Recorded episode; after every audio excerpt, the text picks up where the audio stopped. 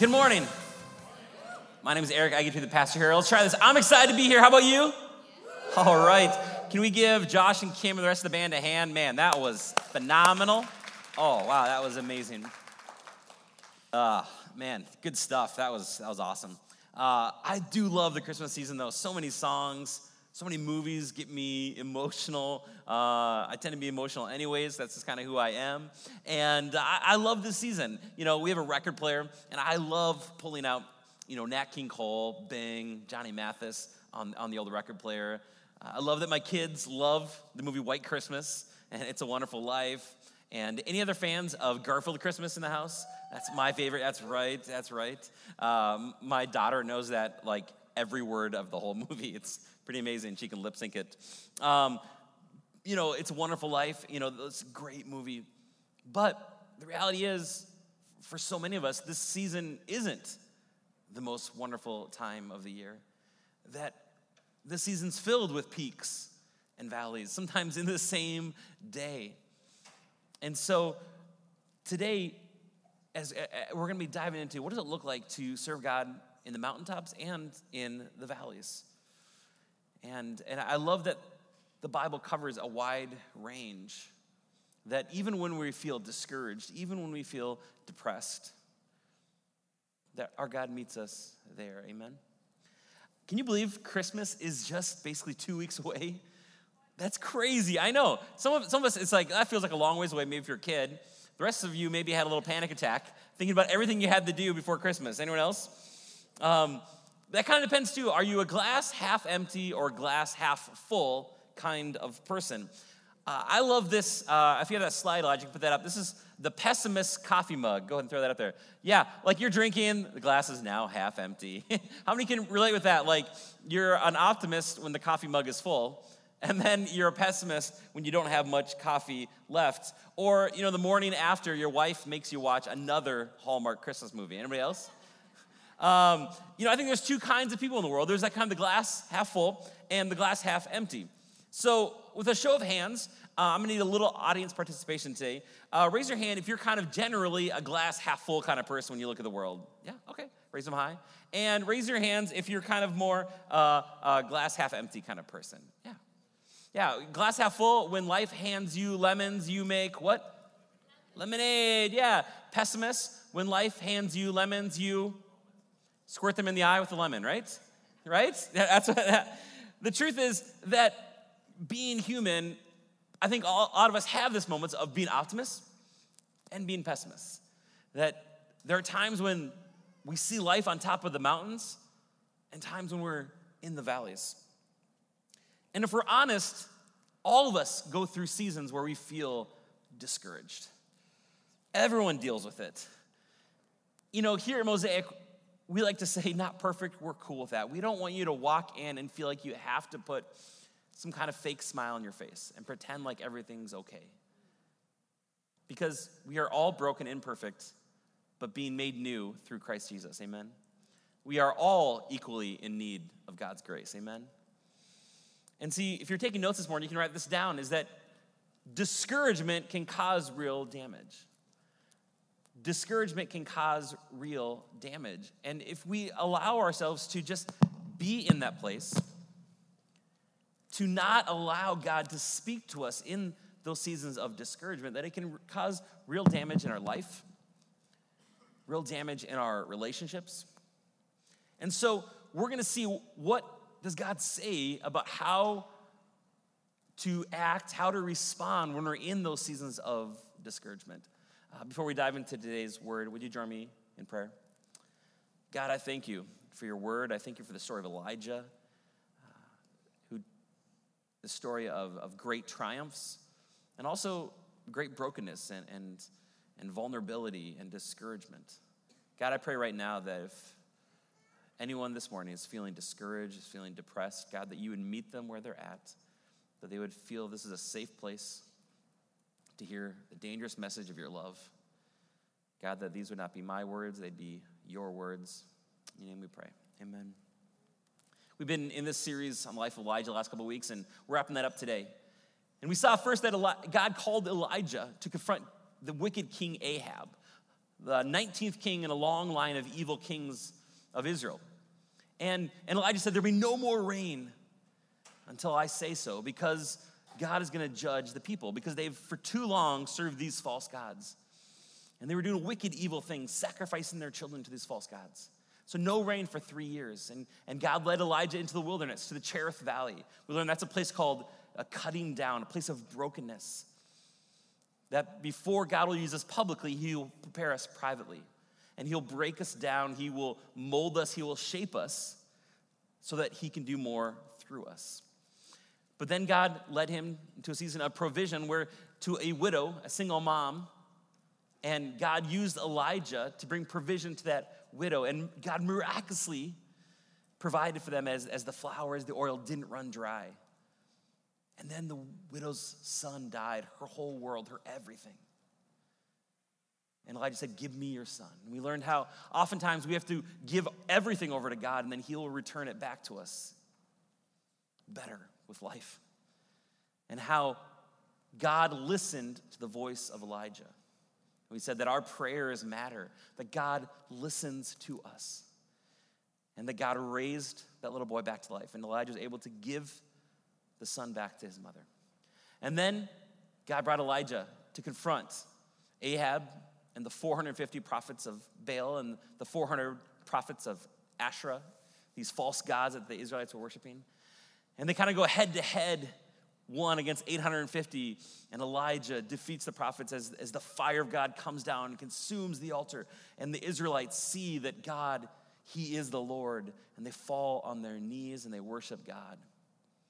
Well, let's find out what happens after this phenomenal triumph of Elijah. 1 Kings 19, verse 1. You can follow along in your Bible app or in the words here will be here behind me. Ahab, he's the evil king, told Jezebel, his evil wife, all that Elijah had done and how he had killed all the prophets with the sword. Then Jezebel sent a messenger to Elijah saying, "So may the gods do to me and more also if I do not make your life as the one as the life of one of them by this time tomorrow. I'm going to kill you for what you have done." Then he was afraid, and he arose and ran for his life and came to Beersheba, which belongs to Judah, and left his servant there. But he himself went a day's journey into the wilderness and came and sat down under a broom tree. And he asked that he might die, saying, It is enough now, O Lord. Take away my life, for I am no better than my father's. Wow. You'd think that after this massive victory, Elijah would be flying high. You think he'd be living it up, but he's running for his life and he wants to die. Where was that courage that Elijah had by facing the 850 false prophets? I think what's important to see here is that everyone spends time in the wilderness. Everyone has seasons of discouragement. Everyone spends time in the valley where it's hard to see the sun. If you've gone through a season, or even today, you woke up just wishing you were dead, you're not alone. That's where Elijah's at right now. He just wishes he could die. See, everyone has moments of weakness and discouragement. Even courageous prophets of God who can pray and fire falls, who can pray and it will rain after three years. Even this mighty prophet gets discouraged and depressed. See, I think one of the problems when it comes to discouragement is that well meaning people often use tons of cliches to somehow make us feel better. Don't you just hate cliches? Like, uh, you know what I'm talking about. See if you can finish these little audience participation. The more things change, the more things what does that even mean? I don't know. It's better to have loved and lost than to never have. Yeah, that's definitely someone came up with that who's never been told, it's not you, it's me. Can we just be friends, right?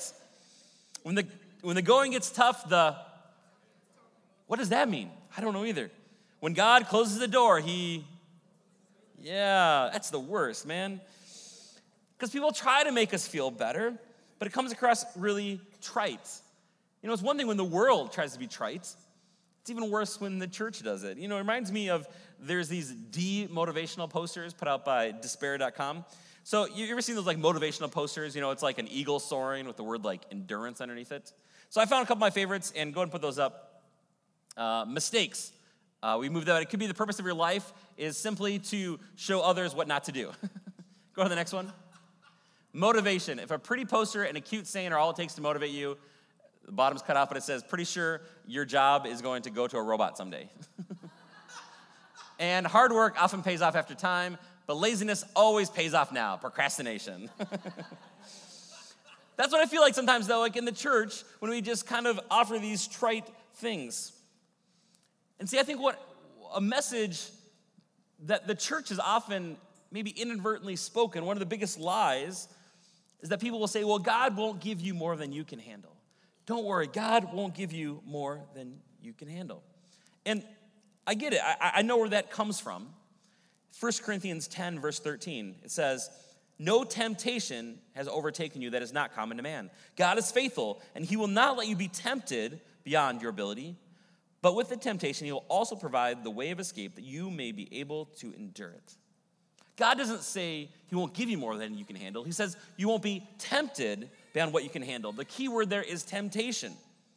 Not that we won't be given more. Temptation is very different than the vast, exhaustive list in life that can happen to us. God doesn't say we won't give us more than we can handle. He says we won't be tempted beyond our ability to handle it. See, God will inevitably allow us to experience more than we can handle. Maybe it's the death of a parent, death of a spouse. Perhaps it's watching a lifelong dream wither away and die, mental illness, depression, disease, or even the realization that you've been wasting your life the last 10 years. See, all those are more things than we can handle, and that's the point. Because God wants us to not be self reliant, but to rely on Him. Here's what the Apostle Paul, who wrote a bunch of the New Testament, said in 2 Corinthians 1, verse 8 through 11. For we do not want you to be unaware, brothers, of the affliction we experienced in Asia. For we were so utterly burdened beyond our strength that we despaired of life itself. Even Paul despaired of life itself. Indeed, we felt that we had received the sentence of death, but that was to make us rely not on ourselves, but on God, who raises the dead. He delivered us from such a deadly peril, and He will deliver us. On Him, we've set our hope that He will deliver us again you also must help us by prayer, so that many will give thanks on our behalf for the blessing granted us through the prayers of many. See, if God didn't give us more than we can handle, then why would we ever think that we need Him? I think God gives us more than we can handle to drive us to our knees in prayer, to ask others to pray for us, to realize that our God is so much bigger and so much stronger than we are, and saying, We can't do this on our own. We need you, God. But what so happens so often is, is we're in these seasons of discouragement. And then discouragement so easily can lead into depression. And I think if you look at the life of Elijah, you can see kind of how to get depressed in three easy steps if you want to follow what Elijah did. Number one, wear yourself out. You saw Elijah was going, going, going, doing this phenomenal ministry, and he just wore himself out. That's kind of the first step. Number two, shut people out. Shut people out. You saw Elijah with his faithful servant, and he's running for his life, and then he leaves his servant behind and he goes on by himself. One way to lead to depression wear yourself out, shut people out. And number three, focus on the negative. We see Elijah, he's saying, Take my life, God. I am no better than my fathers. I just want to lay down here and die. Wear yourself out, shut people out, focus on the negative. Man, that so often leads us from just discouragement into despair and depression.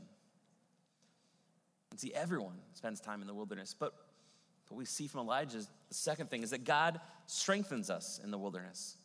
That God strengthens us. We're going to find God's prescription for our depression. 1 Kings 19, verse 5.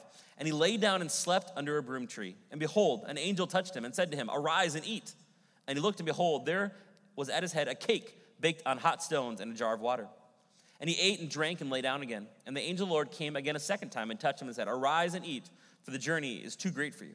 And he rose and ate and drank and went in the strength of that food 40 days and 40 nights to Horeb, the mount of God. The second thing we see here is that God strengthens us in the wilderness. God meets us where we are, even when we feel like we want to die. Even when we feel all alone in the wilderness, God meets us there and God strengthens us there.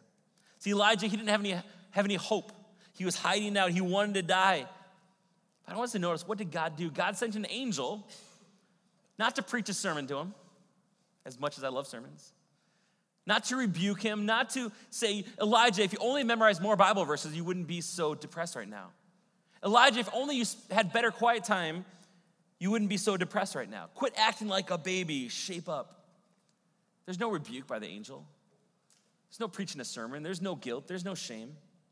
The very first thing the angel says is eat, rest. If you're in the season of, of discouragement and despair and depression, maybe the f- first thing God says to you is just eat some good food to rest. Some of you, the most spiritual thing you could do is take a nap to rest. In fact, I think one of the most disobeyed commands in the Bible, in our culture, is to rest. God says to honor the Sabbath, to take one day a week where no work is to be done. And, and so many of us, and myself included, we just kind of disregard that. Perhaps the most spiritual thing you can do is rest. I know what you're thinking because I think it too. It's like, well, but I got this to do, and this to do, and this to do. I believe God wants to say to you, hey, hey, it's okay if all the laundry doesn't get done today. If your kids wear the same clothes tomorrow that are dirty and stinky. It's okay if you don't get the outside lights hung up on your Christmas trees outside. It's okay if you don't get through all your to do list. Maybe right now, what God is speaking to you is you need to take some time, you need to rest, you need to eat some good foods. Here we see God is using an angel to miraculously feed Elijah. And I'm so encouraged at how many different ways God took care of Elijah. We saw when he first ran to the Cherith Valley that God uses these ravens to bring him food. And then when he leads him to the single mom, that miraculously the, the flour and the oil provide food for him. And now an angel. Here's what Apostle Paul wrote in the New Testament in 2 Corinthians, verse 12. Verse 7 So to keep me from becoming conceited because of the surpassing greatness of the revelations, I love Paul, he's so funny. A thorn was given me in the flesh, a messenger of Satan to harass me, to keep me from becoming conceited. Three times I pleaded with the Lord about this, that it should leave me. But he said to me, This is for someone right now, My grace is sufficient for you, for my power is made perfect in weakness. Therefore, I will boast all the more gladly of my weaknesses so that the power of Christ may rest upon me. For the sake of Christ, then, I am content with weaknesses, insults, hardships, persecutions, and calamities. For when I am weak, then I am strong. And I know that was hard for Paul to write because I think he was an Enneagram 3 like me, and he liked to do and accomplish.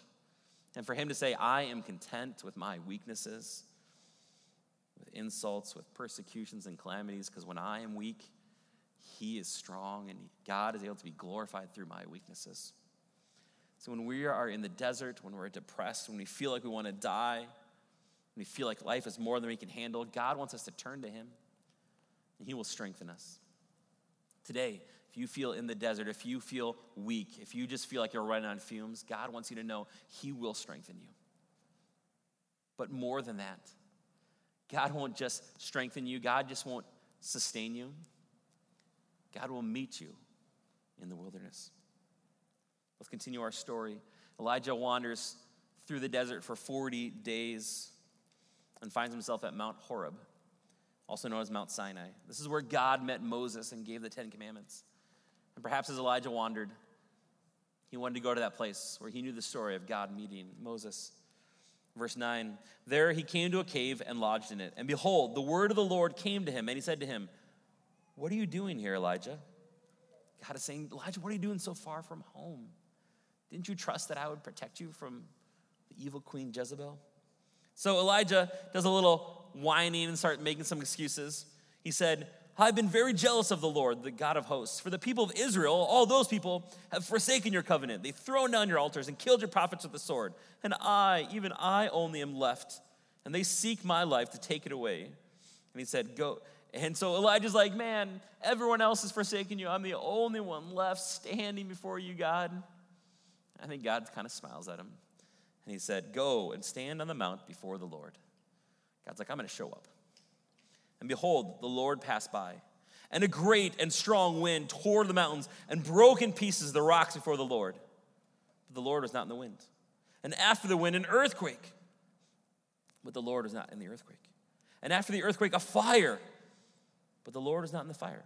And after the fire, the sound of a low whisper. And when Elijah heard it, he wrapped his face in his cloak and went out and stood at the entrance of the cave. Now, I have to remember who is Elijah used to dealing with? God of fire who came down and consumed that altar. And I'm sure when Elijah heard that he's going to meet with God, he's like, oh, God's going to show up in some big way. And the earthquake, oh, this is it. The wind, the fire.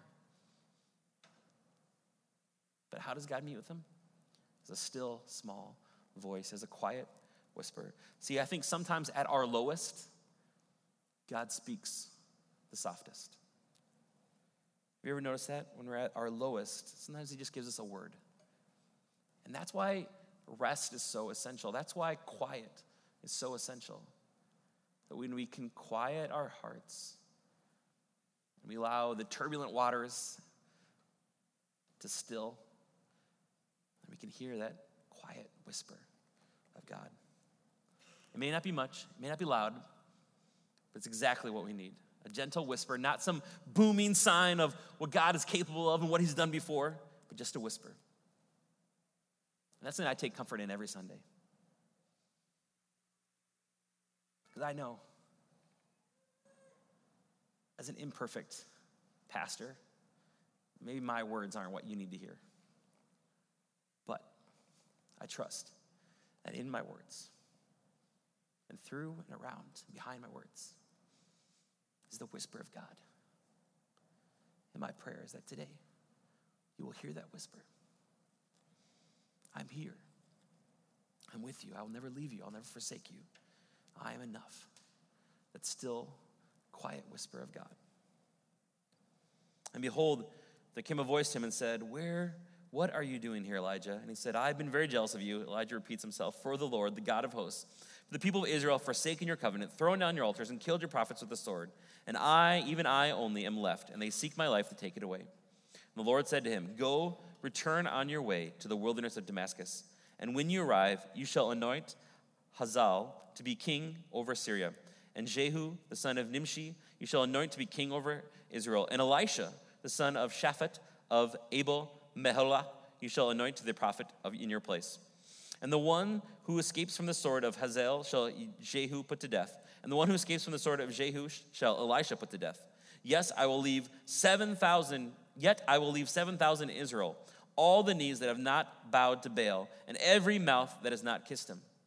God tells Elijah, You aren't the only one. There are 7,000 who remained strong, who have not bowed the knee, 7,000 who have been praying, God is telling Elijah, don't believe the lies you've been telling yourself. And I believe today that's what God is speaking to you. Don't believe the lies that you have been telling yourself. Number one, God wants us to rest.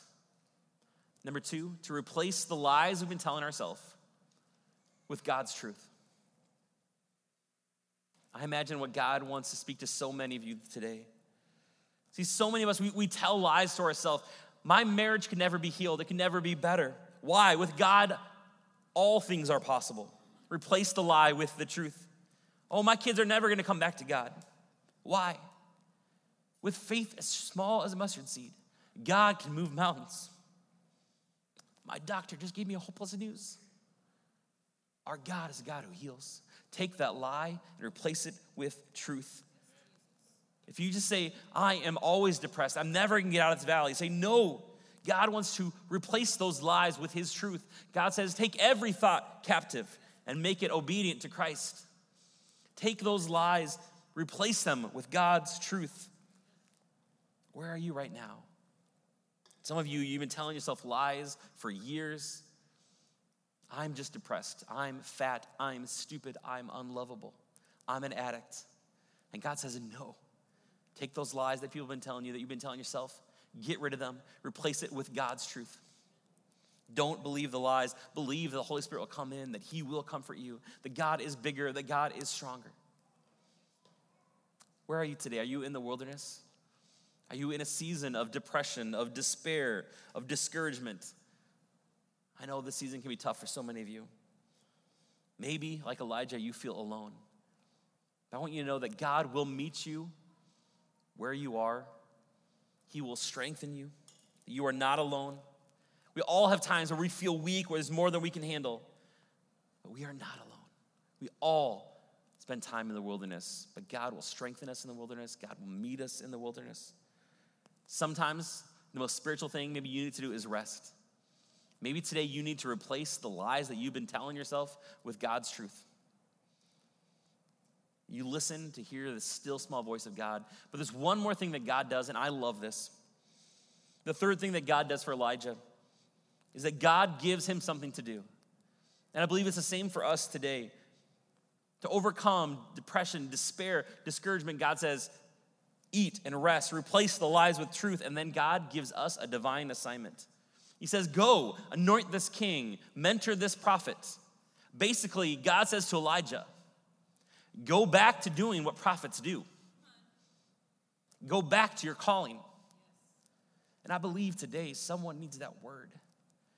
Go back to doing what prophets do. I believe that Holy Spirit's going to speak to you today. There's something for you to do that you've given up on. But if you are alive, God has more for your story. There's more for you to do. Get up, get out of the valley, go do what God has called you to do. Maybe you feel afraid. Maybe you feel unsure. Maybe you feel like you've lost your confidence. But God says, if you are still alive, I have more for you. Go back to doing what prophets do. You say, Well, I'm not a prophet. Well, are you a person of prayer? Go back to being someone who prays. If you're someone who serves, go back to serving people, loving people. Do you have the gift of giving? Get back to in the habit of giving. Get back to what God has called you to do. There's some of you I know who've stepped out of what God's called you to do. And God says, I'm with you, I will strengthen you. Get back. Get back to what you know God has called you to do. God says, eat, rest.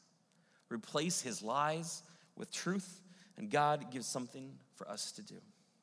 Now we're not going to jump ahead in Elijah's story, but one thing this week as I was meditating, as I was as I was praying about the story of Elijah, that I'd never thought of, that hit me this week, was that Elijah's greatest fear, I think, was being killed by Queen Jezebel. And he ran for his life. If you read ahead in the story of Elijah, you can do that this week if you want. We'll see that Elijah's one of two people in the Old Testament who does not die that God, in his infinite mercy, sends a fiery chariot to take Elijah up to heaven. And I found so much comfort in that that so many times we our greatest fears are never realized. That God in his mer- infinite mercy spared Elijah from his greatest fear of facing death. And I believe some of you have fear and anxiety and worry.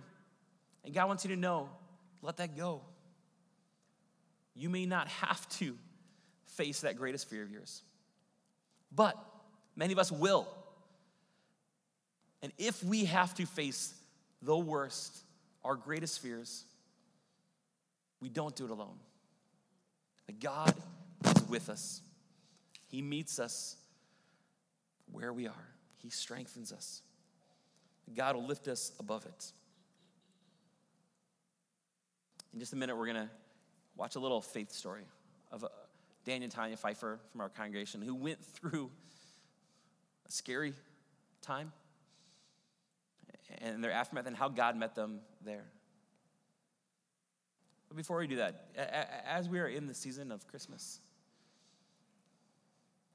as I thought about how God met with Elijah, he wasn't in the earthquake, he wasn't in the fire, he wasn't in the wind. He came as a still small voice. And I thought how when God sent his son, he didn't show up as some mighty king in a palace. He didn't show up with pomp and circumstance. That he came as a whisper, as a little baby, in the most humble of all circumstances.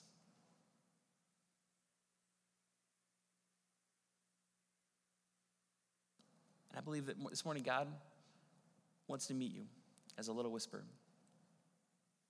And if you have not put your trust in Jesus, who came like a quiet whisper in humble circumstances, who lived like us, who laid down the privileges of heaven to identify with us, that God wants to meet with you.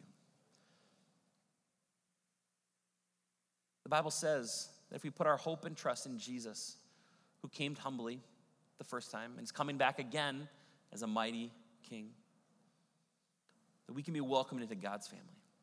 That we can trade our guilt, our shame, we can trade the lies we've been telling us for the grace and love and forgiveness and acceptance that comes in God's family. And that comes through putting our trust in Jesus. Jesus, who came humbly, but then died on the cross for our sins, so that we can make that exchange. Our worries, our filth, our sin, our mistakes, for his righteousness, his resume. I want to ask every head to be bowed, every eye to be closed. If God's whisper has been speaking this morning to you around my imperfect words, and you feel that nudge, and, and you'd like to put your hope and your trust in Jesus alone to make him the leader of your life, to be adopted into God's family. I'm going to invite you to respond by just raising your hand on the count of three. I believe right now God is speaking to you, that He is drawing you into His family, that His Holy Spirit is speaking in a still small voice. And you're wrestling and you don't know if you can let go, if you can respond, but I believe God is inviting you right now to respond. On the count of three, just I want you to raise your hand to acknowledge that you are going to let go. You're going to put your trust in Jesus. One, God loves you. Two, you'll never be the same. Three, raise your hand if you'd like to make Jesus the leader of your life for the first time. Thank you, thank you, thank you, thank you. Is there anyone else? Let's pray. Thank you. God, I thank you for those this morning who are listening to your still small voice, who are ready to bow the knee to you, to exchange their guilt, their shame, their sin, their brokenness for your perfection, your righteousness, adoption into your family. God, I thank you that you welcome us with open arms. God, that you don't just love us, that you so love us. God, that you invite us in the broken, the imperfect, the beggars, the seekers. God, I thank you for that. That all of us, sinners, saints, in equal need of your love and your grace. God, I thank you for welcoming him into your family. God, I pray right now as we wrap up our service with this faith story and, and a closing song, God, that your Holy Spirit would continue to speak to us, reveal to us if we need to rest in you, if we need to replace the lies we've been telling ourselves with your truth, or God, if we need to step up and get back to what you've called us to do. God, that you would give us the wisdom to know what to do and the courage to act on that. Thank you, Jesus. In your name we pray. Amen. Can we just give a hand to those who uh, made that commitment to follow Jesus? Thank you. Welcome, welcome to God's family. Welcome to God's family. Uh, Go and check this out. Uh, last year on New Year's Day, Dan and Tanya Pfeiffer had a very scary experience where they went into their garage and Dan was ready to take the kids out sledding. And they had carbon monoxide poisoning in their garage that they were unaware of uh, because of some snow packed in um, uh, the vent. And uh, it was a very scary season. Um, but I wanted to, sh- to, share their story with you uh, about kind of what, what that was like and, and how God got them through that. So go ahead and check out this video.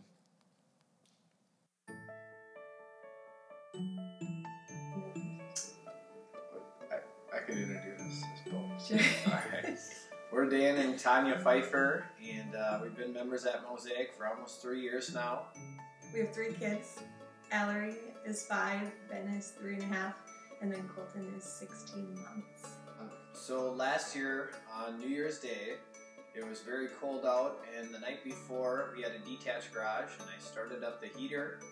And so New Year's Day came, and the kids and I were going to go sledding, Ellery and Ben. And so Tanya got them bundled up in their snow gear, and we headed out to the garage. And uh, everything was warm in the garage, and we started. I started buckling them into the truck, and Ben started to have what I thought was a seizure. So I carried him into the house and immediately told Tanya. Tanya called 911 and Ben wasn't breathing. And then I went out to get Ellery so that uh, the sirens wouldn't scare her. And when I got out there, I found her in her car seat as well, unresponsive. It wasn't just like a natural, let's go get Ellery out of the garage. Like, Ben was lifeless on our floor, and something just triggered to us that, like, we had to get Ellery and we had to check on her as well. Um, at that kind of moment in time, we didn't know what that was. Um, and kind of same thing through the 911 call, like having that strength to be able to do so. A lot of people say, like, oh, you were a nurse, or you are a nurse, you were so calm under pressure. But like looking back on that, that wasn't us. We didn't we didn't have anything to do with that. That was all the strength of God, um, and that's taken us a little while to fully come to realization of that. But um, definitely, and He was present in the whole entire situation that whole entire day. When we were halfway to the hospital, is when I sent out a message um, to our small group just saying the kids are in trouble, we need prayers, and that was basically all I could do. I found out afterwards that Dan's first call was to Paul Nystrom, um, who we had also been in small group with, um, and kind of helped Dan in the situation back at home as well, which in turn Paul was able to call HCMC and give them full report of what had happened even before the kids and I had arrived in the ambulance. Yeah, I had a lot of anxiety when the kids were gone with Dan and it was just Colton and I. A lot of that was like, this is how our life very well could have been. This could have been our story, just Colton and I, um, and Dan and Ellery and Ben not here with us. And so that took me a really a long time to work through. Um, and it was kind of when I was able to change my mindset from all these what ifs that could have happened to what God did for us and what He did to provide for us, that I was able to really connect the dots of where He's led us to. He led us to Mosaic when we didn't have a church and we really weren't even interested in finding a church. Um, he led us to child, parent and child dedication, which for us we didn't even know was a thing until we were at Mosaic, or different small groups that we've been a part of um, and then baptism as well, and just like really saying we are followers of Christ, and and this is where we're meant to be. Um, and then just seeing His hand work so well in the whole the whole event that we experienced on New Year's Day, and um, I know Pastor Eric had made comment last week about how God works best when the odds are stacked against him, and everything about that day, the odds were stacked against us, they were stacked against God. But somehow, every individual that was involved, um, whether it was from our church or from the emergency response team, um, everything worked in favor um, and just came together so nicely. And it's really helped us um, be able to look back on it in such a positive way versus such a negative way that could continue to weigh us down. But don't be afraid to cry out to God. Like there are going to be moments that you are going to feel so weighted down and just that like heavy pressure on your chest and being like I I can't do this. I don't I don't know how to get through this. I don't know what to do. And for me, I clearly remember the night that it felt so heavy for me. I was even sitting in church on Sundays, I was having like these mini panic attacks um, because the weight of it was so heavy. And I remember just crying out and being like, God, I cannot do this anymore. I ask you to take this. I need you to take this, or I need you to show me how to do this. Um, and I feel like from there, I was able to continue to move forward. I, I think so that helped us so much was not being afraid to reach out to our support systems, our family, our friends, our small groups, people in the church that we've become so close with, um, and knowing that they're there whenever. Um, it's not just, oh, we're there for a week or we're there for a couple hours after. We're in this with you, and whether it's six months from now or a year from now and you need to talk about it, like it's okay to bring it back up and it's okay to kind of relieve that moment, but then know that how far you've come past it as well. Check your carbon monoxide. you stepped on my touchdown cup. Thank you, Dan and Tanya, for sharing your story. You know, this week, honestly, I, I really struggled because on one hand, I didn't want to say, hey, if you're depressed, here's three easy steps on how to get better. But I also believe that God's word speaks to us today. And so I don't want to be confused that, you know, I think there's this, this simple, just three step plan and you're gonna, everything's gonna be great. But I do believe that God's truth speaks to us. And that today, as we wait on Him uh, in this closing song, I believe that maybe God is speaking to you. You need to just rest, you need to eat, you need to just take care of yourself. And, and, and know that it's okay to just be, not do. Maybe today you need to replace the lies you've been telling yourself that people have been telling you for years with His truth. Or maybe today God is speaking to you and saying, Go back to doing what prophets do, go back to doing what you once did. The band's going to lead us in this final song. And this is our gift to you to have some time in the business of December to just linger, to listen, to pray. There's nothing fancy we've said about this front space, but if you would like to come forward to meet with God at the altar, Chris and I will just be here in the front row. You can come and we will pray for you. Otherwise, this is a time where you can just meet with God at your, in your chair, up here, wherever it is. As we sing this song, I pray that you will step out with courage. You'll step into deeper things with God. Let's pray, and then the band's going to lead us in this song. God, I thank you for your word. I thank you for your truth. Thank you for Elijah. And I thank you that we don't have just the moments where we're on the mountaintop and everything is awesome, but also after that, when, when we're discouraged and filled with despair. And God, that you meet us in the mountain and you meet us in the valley and everything in between. So, God, I pray right now, those of us who are in the mountains, that we would celebrate, that we would rejoice. Those of us that are in the valleys, that are feeling discouraged, God, that you'd meet us here. You would speak to us, God. You would help us to quiet our hearts, to listen. God, that you would use this song to bring freedom and liberation and truth as your Holy Spirit is able to work in and through us. Thank you, Jesus. And we pray. Amen. Why don't you stand? And if you'd like to then sit after the song starts, go ahead, but we'll sing the song together.